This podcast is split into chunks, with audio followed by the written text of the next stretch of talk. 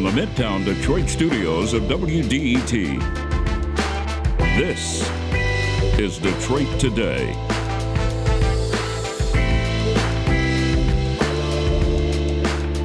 We're going to continue our look back at 2021 through the lens of single topics or issues today with a look at the year in the law. This 12 month span was primed from the beginning for a rather explosive year in racial justice and abortion rights and other issues, but lots of unexpected events made it even more tumultuous and challenging. We're going to talk with University of Michigan law professor Barb McQuade about all of it and hear from you.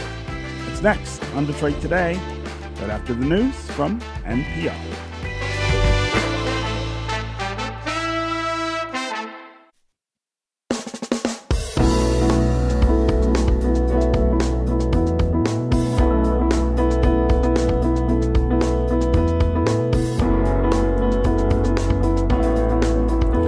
Good day, and welcome to Detroit Today on 1019 WDET. I'm Stephen Henderson. And as always, thanks for tuning in. Today, we want to continue our series of shows looking back at a single topic or issue throughout the past year with a look at all of the news that happened inside and outside of courtrooms around the law in our nation in 2021. Now, there have been so many high profile trials and legal challenges this year things that have dealt with everything from racial justice to abortion rights to the way we treat minors and their parents in court. And of course, here in Michigan, we were all challenged recently when a 15 year old student went to school in Oxford, his high school, with a gun and killed four of his classmates that's a social challenge for all of us, the prevalence of gun violence. But there's an important legal context to all of that that we've all had to grapple with over the last few weeks. The law really defines so much of how we relate to each other and how we relate to the idea of this as a nation with equal justice for all at the center of those considerations. And each year, of course, all of those things get changed. They push and pull against each other, and we end up thinking about them in new and different ways. So, we really want to have an exciting conversation today about how that looked in 2021. And we have a really fabulous guest and friend of the show with us this hour to break down many of these issues. Barb McQuade is a law professor at the University of Michigan, and she is the former U.S. Attorney for the Eastern District of Michigan. She's also co host of the really great Sisters in Law podcast. Barb, welcome back to Detroit Today. Thanks very much, Stephen. Really glad to be with you. I love these year end retrospectives. You know, they, they say journalism is the first draft of history. But I think as it's going by, the news cycle can be so busy mm-hmm. that it's mm-hmm. hard to really reflect on the big picture. So I'm really glad you're doing this and honored to be with you. Yeah, yeah. So I want to start here. Uh, so much of our focus on racial justice and police reform in this last year uh, was defined by something that happened in 2020, which was the murder of George Floyd and its aftermath. So this year we saw the trial of Derek Chauvin, who was the police officer who killed uh, George Floyd. And I think a lot of people were surprised by the way that turned out. Uh, prosecutors in Minnesota did a really, I thought, uh, admirable and impressive job putting on a case against Derek Chauvin. But so often we see juries not look so much at the facts as, as be influenced by uh, other things, uh, the, the, social context of these things, the, the, the, bias that exists inside the criminal justice system. Here we saw things work exactly the way I think uh, people, most people at least, would think they should, which is that if you kill someone in uh, a reckless or premeditated way, that uh, you'll have to answer before the law. I wonder what you make of this outcome of that trial and what it means for holding law enforcement uh, officials accountable in the future. I thought that conviction was incredibly important to show that police officers can be held accountable. I can remember a case uh, my former office at the U.S. Attorney's Office handled against a law enforcement official that we thought was a strong case where he was acquitted, and the jury said afterwards, we wanted even more evidence before we were prepared to convict a lawman. And so I think that bias still exists. I think one of the things that was different about this case that put it in such stark relief was the video evidence.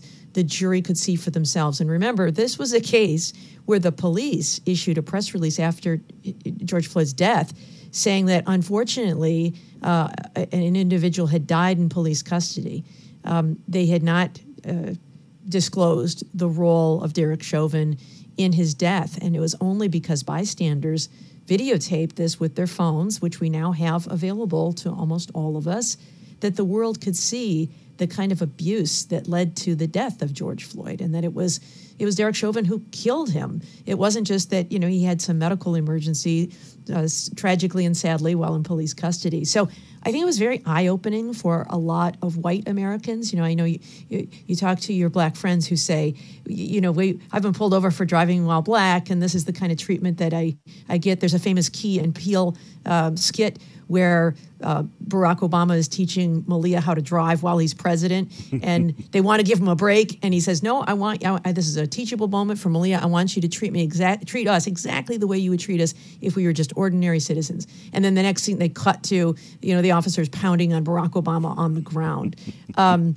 which is you know a very um, stark reminder of the, the sometimes very different forms of justice that white and black Americans have. But I thought that the, the trial was a really important moment for helping um, all of America understand what people of color sometimes face when they are in police custody, and really important to show that you can hold people accountable because as prosecutors think through cases, they think about the likelihood of a conviction. Sure. And I think that the Derek Chauvin trial showed that you can get convictions in these cases when the facts are there and the law is there. So, so I want to talk a little more about how the stage was set for all of this this year. Of course, after George Floyd's murder in 2020, we saw massive protests, not just here in America, but but really all over the world, bringing attention to this issue of uh, the way that police interact with uh, with people of color uh, in, in, America, and uh, there was this, I think, anticipation that things couldn't go the way that they should. I mean, I, I think a lot of people felt really apprehensive about what would happen for instance, this year, if Derek Chauvin had been acquitted or if there had been a hung jury. So I, I want to have you talk just a little about some of the things that the prosecution here did and did right uh, that that likely led to, to, to this outcome and how we might see prosecutors in the future deal with cases like this to try to get similar results. Keith Ellison, who's uh, the Attorney General of uh, Minnesota, actually stepped in to, to prosecute this case himself, something that's really unusual. We don't see that happen uh, every day. Um, uh, was that one of the things that made this different, or perhaps uh, impressed that jury in a different way than if a local prosecutor had done it? You know, he also he also did a number of different things during the trial that I think caught people by, or, or at least were different from what we'd seen in other trials. Were those maybe the difference makers? There was, I mean, again, this this stands out as something of an outlier in the way that it that it happened, and I'm, I guess I'm wondering if there are things we can draw from it that we might see other people doing doing down the road. Well, one really important thing I think that Keith Ellison did, the Attorney General of the state of Minnesota, native Detroiter, by the way. Yes, of course. Um, uh, is to take the case as the Attorney General. Um, you know, originally this case was being handled out of Hennepin County, which is the county where the, the crime took place, and it was moving very slowly. And I think one of the challenges we have sometimes when you have local prosecutors prosecuting cases involving the very agency that they work with is conflicts of interest, whether they're real or even just perceived conflicts. That can be problematic. And so Mm-hmm. Keith Ellison, as the Attorney General, was able to come in and say, we're going to look at this unbiased. We, we don't know any of these people. We're just going to look at it objectively. That alone, I think, was really important. He also compiled a really all star team. He hired a lawyer out of private practice to join his team. But he, you know, he included those with expertise who had tried lots of criminal cases, but he also brought in a top notch civil practitioner to round out his trial team, which I think was very important. He was also very aggressive in the charges he chose. I think there were some who would have gone with more lenient charges. He charged uh, murder and uh, in addition to manslaughter, and he got convictions on all of those counts. And so um, I think he was um, unflinching in uh, the way he looked at this case. And he showed great faith in juries that if they see the facts, and we have it all on video in this case, they will agree with me that this was a murder. This wasn't just an accidental death. Um, this was one where we've got malice that brings it to the level of murder, and we need to hold accountable those who abuse their their badge in this way. So I think that was something that he did um, a little bit differently. Of course, Derek Chauvin did not testify, um, but w- one of the things they did is they really allowed these uh, bystanders to tell the story. It was unusual in that oftentimes the story gets told through the eyes of other law enforcement officials, o- only because they're professional witnesses, they're good at testifying, they've had practice, they've had training. Instead, we heard from, uh, you know, uh, the young woman, a teenager, who did the video of this. We heard from a man who was a martial arts specialist who was telling Derek Chauvin, "You're going to kill him. What you're doing there is putting pressure on his chest, and you're going to kill him." And, and their testimony, I thought, um, allowed all of us as and, and the jurors um, to really be there and feel like what it must have felt like for that very long period of time, you know, nine minutes or so, that he sat on his chest. Um, and, and I thought just brought home so vividly and made us feel what it must have felt like to be there and watching this man have the breath literally squeezed out of him. I'm talking with uh, Barb McQuade. She's a professor, law professor at the University of Michigan, former U.S. Attorney for the Eastern District of Michigan, and the co host of a really wonderful legal podcast called uh, Sisters in Law. We're talking about the year 2021 in the law, the different ways in which uh, cases in the law, issues in the law, really shaped uh, the way we lived here in 2021. Uh, we'd love to hear from you as well during this conversation. Give us a call and uh, tell us what stands out in your mind about uh, social justice or abortion, uh, which we haven't talked about yet, or uh, the charges, for instance, that are now looming over 15 year old Ethan Crumbley and his parents uh, in the wake of his shooting, his uh, fatal shooting of four students at uh, Oxford High School here in Southeast Michigan. Um, what do you think about how the law sort of uh, influences our life, how the law influences these issues uh, in America in 2021. As always, give us a call on the phones at 313 577 1019. That's 313 577 1019. You can also go to the WDET Facebook page, put comments there, or go to Twitter and hashtag Detroit Today, and we'll try to include you in the, in the comments uh, that way.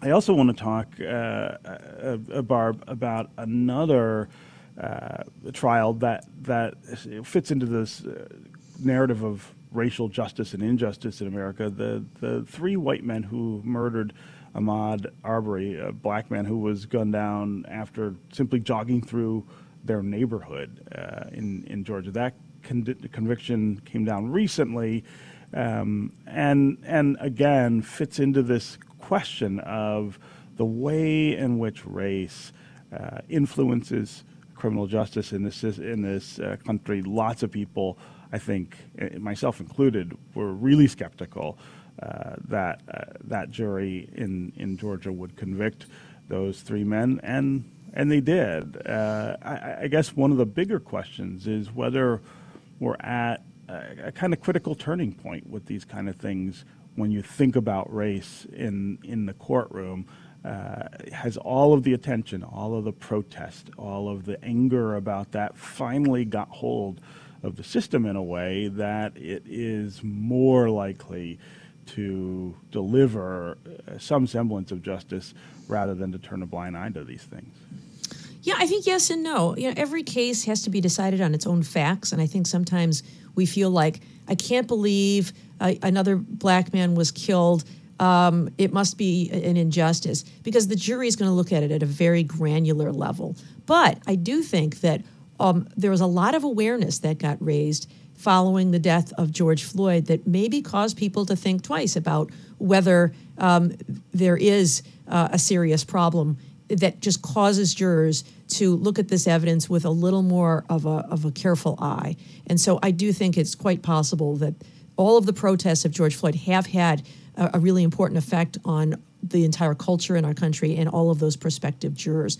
Now, I think once again, in this case, we had video evidence, and that uh, helped a lot. I, I worry that uh, in, in a future case where there is not video evidence, it just becomes too easy to fall back into uh, the the false narratives of you know the hyper aggressive, super strength black man that posed a threat.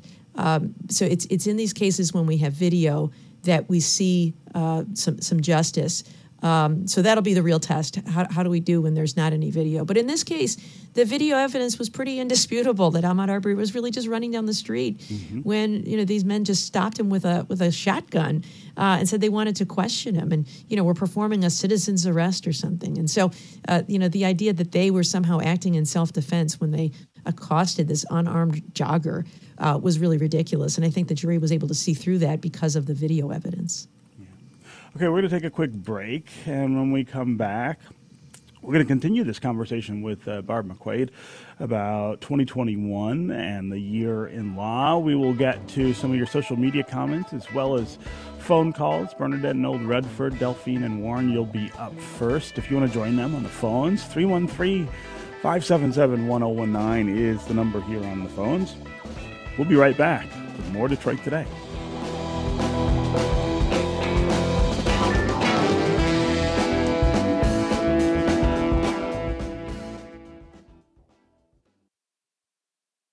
Bringing you news that matters, stories that impact your life, music from the Motor City and around the world.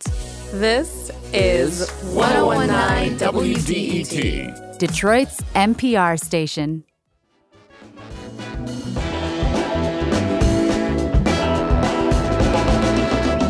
Listening to Detroit Today on 1019 WDET. I'm Stephen Henderson, and as always, thanks for joining us. My guest this hour is Barb McQuade. She is a law professor at the University of Michigan and the former U.S. Attorney for the Eastern District of Michigan, also co host of the legal podcast uh, Sisters in Law. We're talking about the year in law 2021, all of the things that happen inside courtrooms and around courtrooms that uh, influence the way we live as Americans here. Uh, as always, we want to hear from you about the things that stand out in your mind uh, about 2021 and the law. Are there cases? That caught your attention? Are there bigger issues outside the courtroom uh, that had you really pondering things or thinking about them this year, give us a call and let us know about them. 313 577 1019 is the number on the phones. That's 313 577 1019. You can also go to Facebook and Twitter, put comments there, and uh, we'll work you into the conversation that way. I want to start with a Twitter comment and then go to a phone call that are both about what we were just talking about, which was uh, the conviction of Derek Chauvin for the murder of George Floyd in 2020, and the conviction of three white men in Georgia for the killing of Ahmaud Arbery, a, a black man who was gun who they gunned down after they caught him just running, uh, jogging through their neighborhood. Uh, let's go. Uh, okay, the, the social media comment here is uh, Big Neo uh, on Twitter writes. He says it's satisfying to see convictions for the deaths of Aubrey and Floyd. I hope there will be more convictions moving forward in similar cases, uh, but I'm worried it won't be unless there is video showing the crime in action. Uh, let's go to Denise in Detroit, who has a similar question and comment. Denise, welcome to the show. Hi. Thank you so much. Mm-hmm. Uh, yes, I just wanted to say that um, just like the uh, person said you just read, I mean, it, uh, the video is great. I mean, you know, we need the video. But um, it shouldn't just have to be video for a person to get justice for being attacked by the police or whatever, uh, black man, black woman, um, and just like those cases, you know, there there was video, um, and uh, they, you know, received, uh, well, you know, justice or whatever, which is great. But I'm I'm just thinking, you know, just saying that there shouldn't have to, you know, be video for that to happen. Yeah, Denise, really appreciate your call uh, and the perspective there. I also want to go to Jerry in Detroit, who has a similar issue and, and question and wants to add another dimension to it. Jerry, go ahead. Um, good morning um, to both um, Stephen and Barbara. Great to hear from you. Go ahead. Um, um, I want to know two, uh, really three things, if you if you would allow me, if you would please. Yeah, go ahead. Um, first, um, I wanted to ask Miss McQuade, and I'm I'm a big fan of her her um, Sisters-in-Law podcast. Um, um, I was wondering, um, if, do, do you, if she thinks the, first, if she thinks these cases would have turned out differently had there not been cell phone video. Um, second, um, do you think um, uh, that there, there should be a need to abolish abolish qualified immunity in cases of of white racist police violence? And secondly, um, um, I wonder what she thinks of the, you know, of all of the, the blame shifting that goes on within the, um, particularly in the in the white community on the right, basically trying to um, blame the victims for their own deaths. Yeah, uh, Jerry, there's a lot. there's a lot to unpack in what you just said, uh, and of course, from Denise and Big Neil, we had those questions too. Let's start with this question of video, Barb, which I think is a super interesting question, not just because of uh, the, the power, I guess, that, that these videos have in the courtroom, but I guess the echoes that I see in that kind of evidence and, and some of history. I mean, I'm not the first person to draw the parallel, I think, between these cell phone videos and Emmett Till's mother's decision to have him laid uh, laid in a, a casket with a glass top on it so that people could see what was what was done to him. It's that same kind of call shock, right? Uh, to to get people to think of something in in in starker terms. Is that the difference, though? I guess is is uh, the question that our listeners are asking in in these cases, and and would it be much harder to get these outcomes if you didn't have video? Yeah, I agree with Denise and Jerry both that I think it would be more difficult without video. And the real test will come when there is a significant case and there's not video. But I think that the video has performed uh, an important function on a larger scale, as you say, uh, comparing it to Emmett Till, or think about um, a Bloody Sunday with Selma, when uh, you know people were horrified to see the way police were treating uh, peaceful black protesters, you know, pounding on them and uh, uh, you know bringing them within inches of of their death. Um, I think those kinds of things can have a powerful effect. Um, y- you know, if you ask um, people, say in a workplace. Um, and I've, I've seen this with sexism. Ask all the men, you know, is there any sexism in our workplace? And the men all say, absolutely not. And the, all, all the women will say, yes, there is. and it's just because the men just don't see it, and it's, uh, it doesn't happen around them, or they have a different perception of what of what that is. And similarly, if you ask the black people, is there racism in our workplace? Most of them will say yes, and most of the white people will say no. I'm shocked. And so when you show it in such stark terms, and you say this is what we put up with, when we say we are treated differently from, by the police, this is what we mean.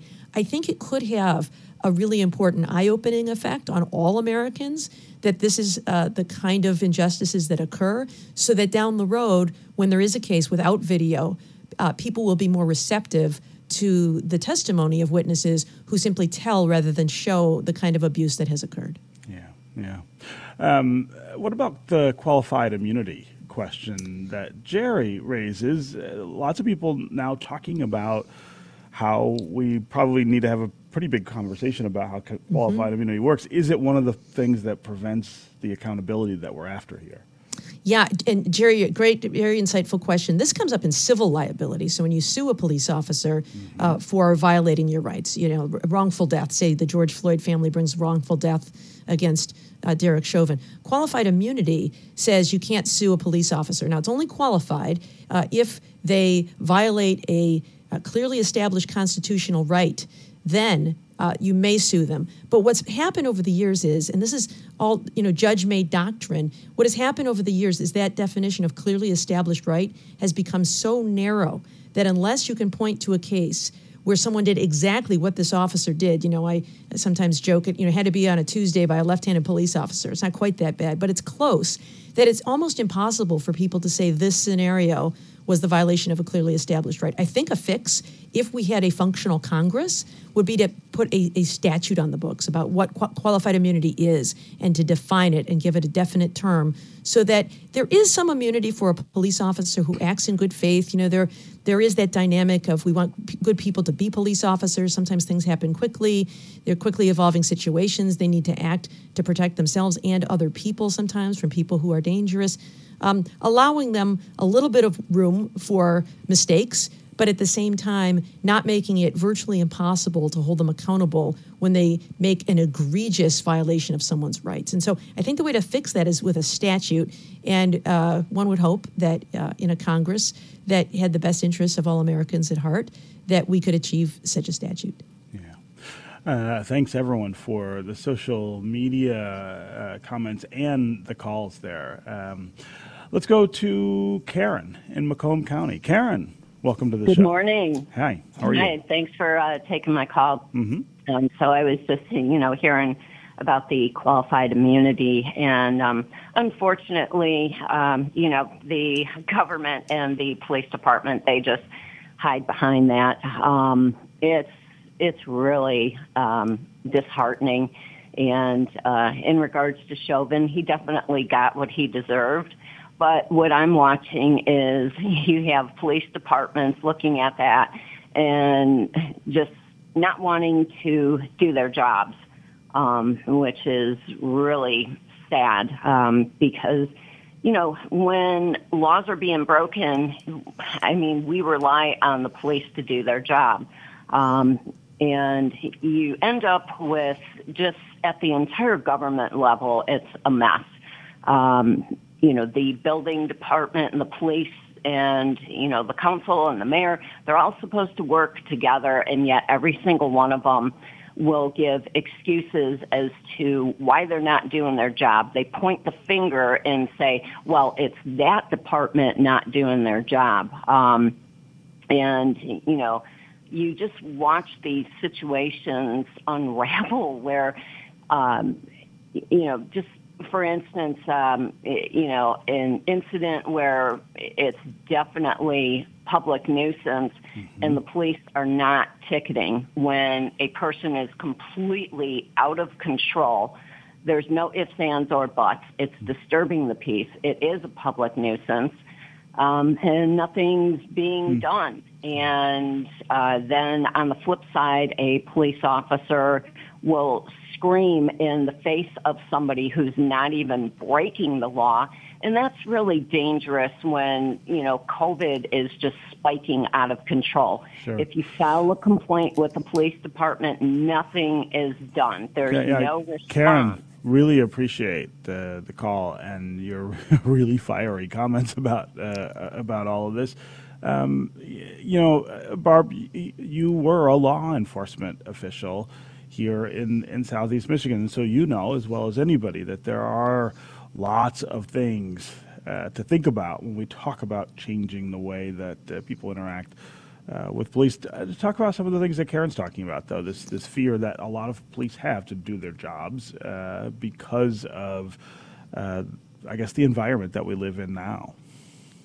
Yeah, and you know, Karen, I, I definitely sympathize with some of your sentiments about how um, you know, we hear public officials simply blaming each other, and they don't seem to be having the best interest of the people they serve in mind. But I'll give you a little bit of, of hope on uh, in this regard.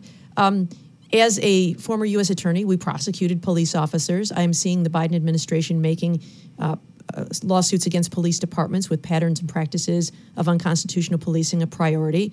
Um, and there's also uh, a great movement in Detroit by two uh, foundations, the Hudson Webber Foundation and the Community Foundation for Southeast Michigan, to provide grant funds to police departments mm-hmm. who want to do better. And what was so heartening to me, Karen, is that when we put out the, I, I'm on the advisory committee of this group, when we put out the grant proposal, we had 70 police departments say, we are so eager to to do better. It's you know funding grant funding to do things like training and use of force, updating their policies, helping them deal with mental health crises. 70 police departments um, uh, had expressed interest in those grants. To date, we have awarded uh, two sets of five, so 10 grants to 10 communities who are doing all kinds of things from community reconciliation to hiring mental health professionals to show up at the scene of mental health crises to uh, use of force uh, policies and training. And so I just want to push back a little bit that no officer wants to do their job. Actually, I think a lot of officers do want to do their jobs and do them well. And I think chiefs want to do their job and do them well. No doubt there are certainly some police uh, officers who uh, taint the badge of others. Uh, but officer wellness is a part of this too. You know, they've got really hard jobs. And sometimes when you see police officers yelling at people, it's because their departments have not attended to the wellness of the officers who deal with you know death, uh, murder scenes, the scenes of child abuse, uh, fatal car crashes. They need some uh, you know counseling as well when they go through those kinds of things. So I'm very heartened by this expression of interest by 70 metropolitan police departments mm-hmm. um, and the 10 grants and more to come. Uh, that are be, being utilized to help transform our police departments to make them more responsive to the needs of our community. Yeah, yeah. Uh, again, Karen, really appreciate the call and the comments. Let's go next to Chase in Detroit. Chase, what's on your mind? Good morning. Um, I have a question for Professor McQuade about uh, part of the process in jury selection. Um, oftentimes, we see that there's bias when attorneys, especially defense attorneys, try to ensure that there aren't uh, black people or other people of color on juries when um, there's a question of race involved. And I'm wondering, you know, are there policies that we can put in place to remove some of the bias in the jury selection process. And if Professor McQuade believes that there is bias in that process. Yeah, Chase, great, great question, and as uh, someone who uh, uh, covered legal issues in the Supreme Court for for five years, I, I have to say that I, this was one of the issues that drove me absolutely bananas. Was uh, how often you'd see uh, just open bias in in the jury selection process and uh, even after someone was convicted and maybe even sentenced to death, no court would intervene. No appeals court and the Supreme Court would, would always take a pass, even though we have precedents that say you, you absolutely can't do that. Um, Barb, talk about where we are with, uh, with making the jury selection process make more sense and be less racist. Yeah, Chase, you really identify one of the fault lines, I think, in the criminal justice system. And it's one where there's not a good solution at the moment. Uh, we go back to a case uh, before the Supreme Court of the 1980s called Batson versus Kentucky. Batson, right, yeah. Where the Supreme Court did say it is a violation of the constitutional rights of the defendant to strike jurors based on, on race. And, then another case that came on a little bit later that said it's also uh, the right of the, the, the jurors to sit on a trial. Um, you know, to be a juror. You have an equal protection right to that.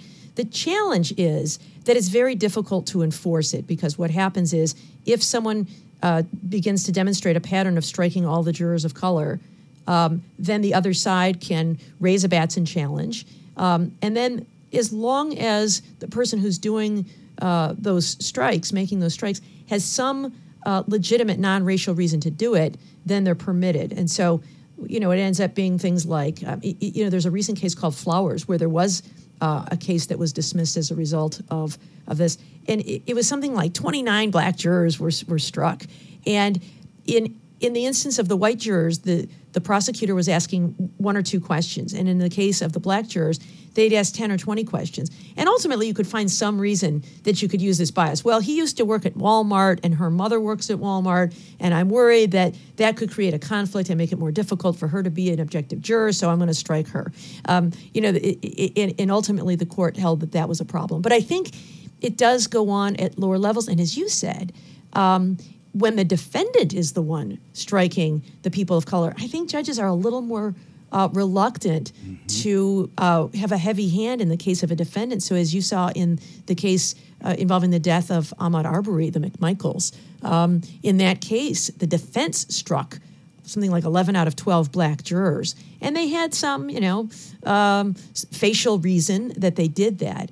uh, I think if the prosecution had tried to do that, I'm hopeful, um, the judge would have been a little more reluctant to allow that to occur. Would have said, "This is a Batson violation, and you need a better reason to be striking these people." It is still the case that a defense attorney can't do it either because they're using the machinery of the state in the in the jury system um, for discriminatory purposes. But I think judges are just um, uh, you know, I know, I know, it feels like the stack is it, the deck is stacked in favor of the prosecution in a trial, and it is. They have lots of resources, um, but there are certain things that um, are in the favor of the defendant because we still have this idea that uh, better that ten guilty people be convicted than one innocent person be um, uh, held held 10 guilty people be acquitted than one innocent person be convicted. And so as a result of that, you know, we have this higher burden of proof of guilt beyond a reasonable doubt by a unanimous jury.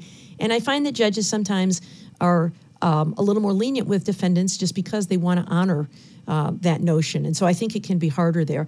I think one way to do it would again be to codify Batson. You know, it, it, it develops out of case law, which sometimes leads to uh, uneven administration. And one proposal has been to eliminate or curtail the number of peremptory challenges that both lawyers get.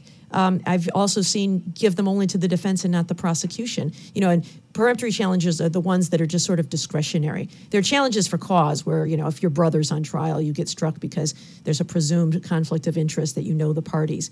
But there's also this batch of of challenges, strikes that lawyers get just for any reason or no reason at all. And that's where this uh, perceived racism can creep in. You know, if you're striking 11 out of the 12 black jurors, maybe you had a good reason for some of them, but, you know, after a while, that pattern uh, seems to suggest that there's more at work there than, than good faith, that there is a bias against certain jurors based on their race. Yeah, yeah. Uh, Chase, really appreciate the call uh, and the great question. Okay, we're going to take a break, and when we come back, we are going to continue this conversation with Barb McQuade about legal issues here in 2021. We're going to talk about what happened in Oxford last month uh, with Ethan Crumbley, a 15 year old, uh, coming to school with a gun and killing four of his classmates, wounding a lot of other people.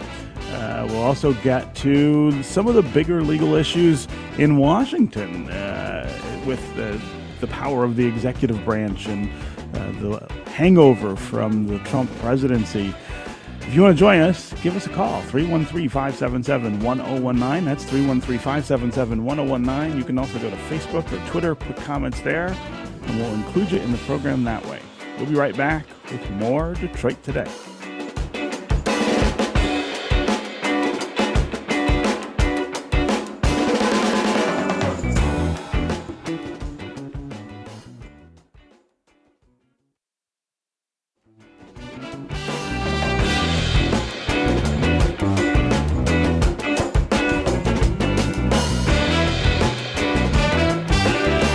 To Detroit Today on 1019 WDET. I'm Stephen Henderson, and as always, thanks for tuning in. We're talking today about the year in the law in 2021, all the legal issues uh, that came up in the last 12 months. And our guest is Barb McQuade, who is a law professor at the University of Michigan, former U.S. Attorney for the Eastern District of Michigan, and co host of a really great legal podcast called Sisters in Law. We want to hear from you as well during uh, this conversation. Uh, as always, 313 577 1019 is the number here on the phones. That's 313 577 1019. You can go to Facebook and Twitter and put comments there as well, and we'll work you into uh, the conversation. Uh, I, I want to start this uh, segment of the show with a call from Delphine in Warren. Delphine, welcome to the show. Hi. Hi, how are you? Thank, thank you for taking my call, and I'm so proud of Barbara being a Michigan woman and talking to us about the law. I also have a nephew that works at Oxford High School, but many years ago, um, the Valentine's Day massacre, that people were so outraged that they did pass laws to outlaw machine guns. Now, it's nine years since the Sandy Hook massacre. Still, still, what in the world is, why can't these lawmakers outlaw these powerful weapons? Does the NRA have such a stranglehold on our lawmakers? What's more important than innocent lives? Yeah. Delphine, uh, really appreciate the call and the historical context uh, for for the conversation that we're having right now. Uh, Barb, I, I, this was on my list of, of things to, to talk about, of course, the Oxford shooting. Uh, I, I, like the way that uh, Delphine has kind of introduced it here with with the discussion of guns and the proliferation of guns in, in America. So I'll, I'll give you that as a as a jumping off point. Yeah, thanks for the question, Delphine, and thank you for the kind words. I appreciate you very much. um, you know, in the mid 90s, 1994, we actually had an assault weapons ban in this country. When I was started as a prosecutor, it was illegal to possess uh, something like 10 different types of assault weapons and high capacity magazines. And that was allowed to lapse in 2004. And, and now it's, it's back. So there was a time when we had the political will to do this. Um, and it, it's it's been lost. I don't understand it because I agree with you. And you know, there's that phrase, "Guns don't kill, people do," or whatever it is. But uh, the guns can make it an awful lot more lethal when you have a, a semi-automatic weapon. Um, Ethan Crumbley had a semi-automatic uh, handgun, and, and, that's what allows you know the rapid-fire shooting. He was able to kill four people in five minutes, I think. Um, and so many of these mass shootings people have these high powered assault weapons. You know, these are made to be weapons of war or weapons for police officers. They are designed uh, to kill people, many people quickly. Um, and the idea that people need those, you know, I, I know um, Michigan has a long tradition of hunting. I know many people want to keep a gun in their home for safety, and I have no quibble with that. It is these assault weapons and high capacity magazines that really have no purpose other than to kill people very quickly. And why can't we do it? You know, the NRA is a powerful force, but its power has really waned. Um, and I see so many of it's become uh, kind of the symbol of the tribe of the of the far right of right wing extremism. You know, there are two members of Congress who posed in their holiday cards uh, with everyone in the family holding a, a machine gun or a semi-automatic weapon. Uh, you know, including the children around the Christmas tree. That's just disgusting and hideous. And it, it has become part of this whole, you know, trolling of the left. Uh, you know, those who are find themselves in power and enjoy, it seems, more um, riling up liberals than it is governing. And so I, I think we, the people, need to organize around this and other issues that we care about because it is it is something that is absolutely killing us. And there are those who point to the Second Amendment, and the language there says, uh, you know, the right, the need for a well-regulated militia, uh, comma, the people, uh, the right of the people to keep and bear arms shall not be abridged. Um, they're not using them for a well-regulated militia. Uh, you know, and the textualists uh, who ordinarily say, well, we have to look at the meaning of words at the time the Constitution was written. Well, at the time the Constitution was written, uh, the Bill of Rights was written, um, arms meant a musket with yeah. one ball, uh, and you, shot, you fired that shot. In the most recent case on this topic, Heller, um, Justice Scalia wrote that, uh, you know, they raised this argument, and that's just frivolous. And then he moves on. He never talks about uh, why it's frivolous. Right. But even Justice Scalia did say um, we do not go so far as to say that um, you, you, may possess any kind of, of gun uh, whenever for whatever purpose. And so uh, recognize that there are sensitive times, places, buildings where guns cannot be possessed, certain people who can't possess them, and certain types of guns that can't be possessed. So I think you know, there's you know majority of Americans favor a limitation on these high-powered weapons of war, and I think that we—you're rather than waiting for someone else to come along and do it, I think we need to raise this. Oxford is a perfect opportunity, I think, in Michigan, uh, to to try to convince people. Uh, even those who have extreme views on guns, uh, may, maybe we'd do it without them. But the you know the moderate middle, let's go, folks. Uh, these weapons are killing people. Let's let, we we have the ability to stop this. So I also want to give you a chance to talk about the way that Oakland County prosecutor Karen McDonald has responded to this shooting at Oxford High School. Of course, she's charging the 15 year old accused shooter, Ethan Crumbley, but she is charging him as an adult, uh, which is somewhat controversial, I think, in the law. Uh, she's also charging both of his parents with involuntary manslaughter, which is something we just do not see in these kinds of cases. She joined us on the show last week, and I just want to listen for a second to what she said about why she's charging James and Jennifer Crumbley in that case. Let's let's listen to what she had to say. I just couldn't find a way, a path forward where we as a as a county would continue through this case without holding them criminally culpable because they are. And and you know, if if that decision has an effect on how as a as a state or a nation we look at uh, these sorts of crimes in terms of being responsible gun owners, then I, I couldn't couldn't be happier if if we changed something because we know we need to change something. Yeah, uh, that was Oakland County Prosecutor uh, Karen McDonald last week on the program talking about her decision to charge Ethan Crumbley's parents. Uh, Barb McQuade, you were a prosecutor, a federal prosecutor. Well, what do you make of this decision?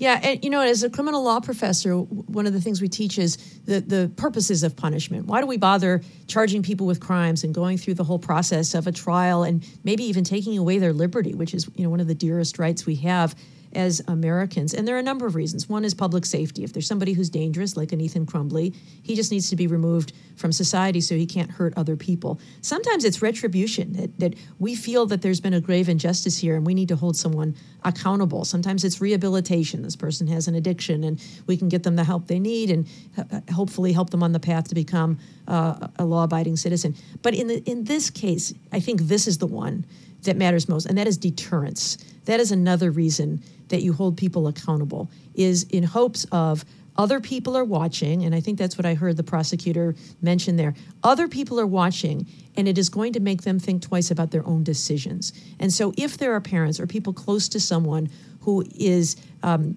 mentally unstable, has expressed a desire to uh, engage in violence, and has access to a weapon and you have the control over that weapon, then you have a duty to do something. You know, most of us don't have a duty when it comes to omission. We don't have to intervene if we see a crime happening on the street corner. But there are certain people who do have a duty to engage, and that is, you know, people have a special relationship. It includes parents and their children and their minor children.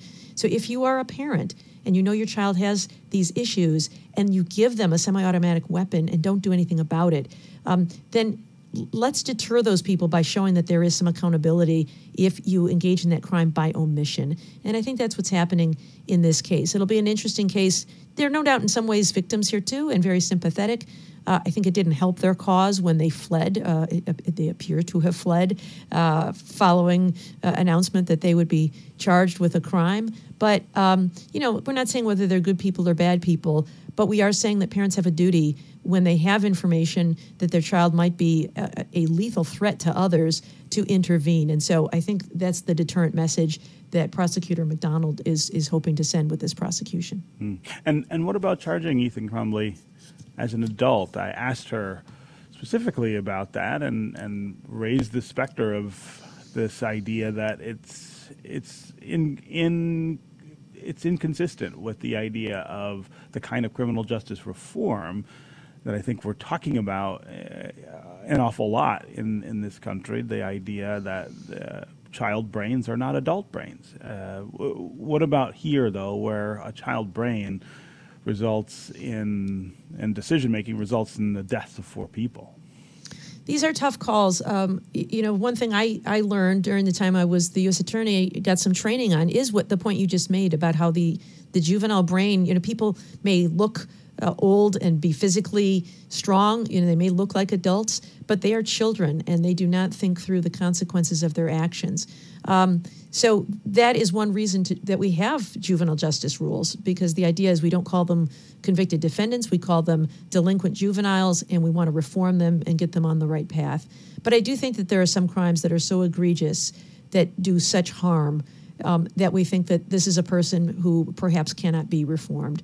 And when you are willing to kill uh, four people and you know injure others, and I think his goal appears that day to have been to kill as many people as he could.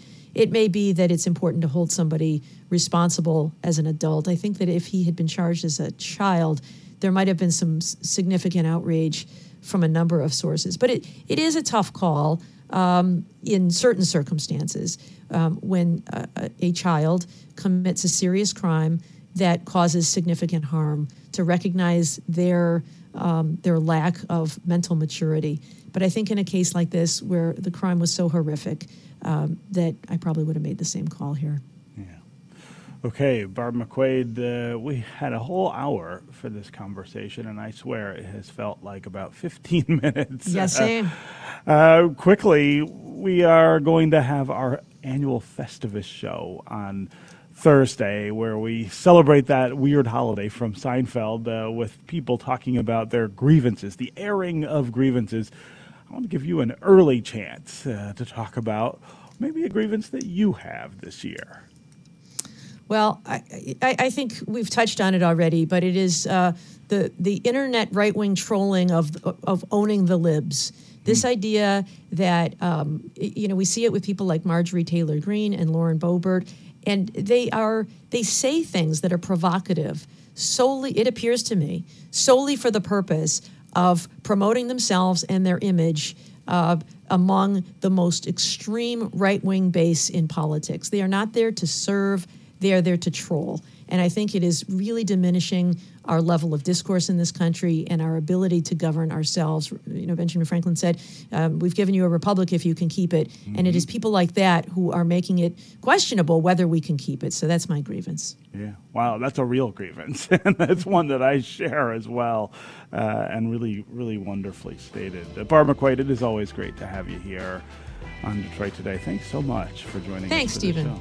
Yeah. yeah, my pleasure to be with you. Thank you. Okay, that's going to do it for us today. Come back tomorrow when we're going to talk about the year in state political news with Gongwer, Michigan's Zach Gorchow. This is 1019 WDET FM, Detroit's NPR station, your connection to news, music, and conversation. We'll talk again tomorrow.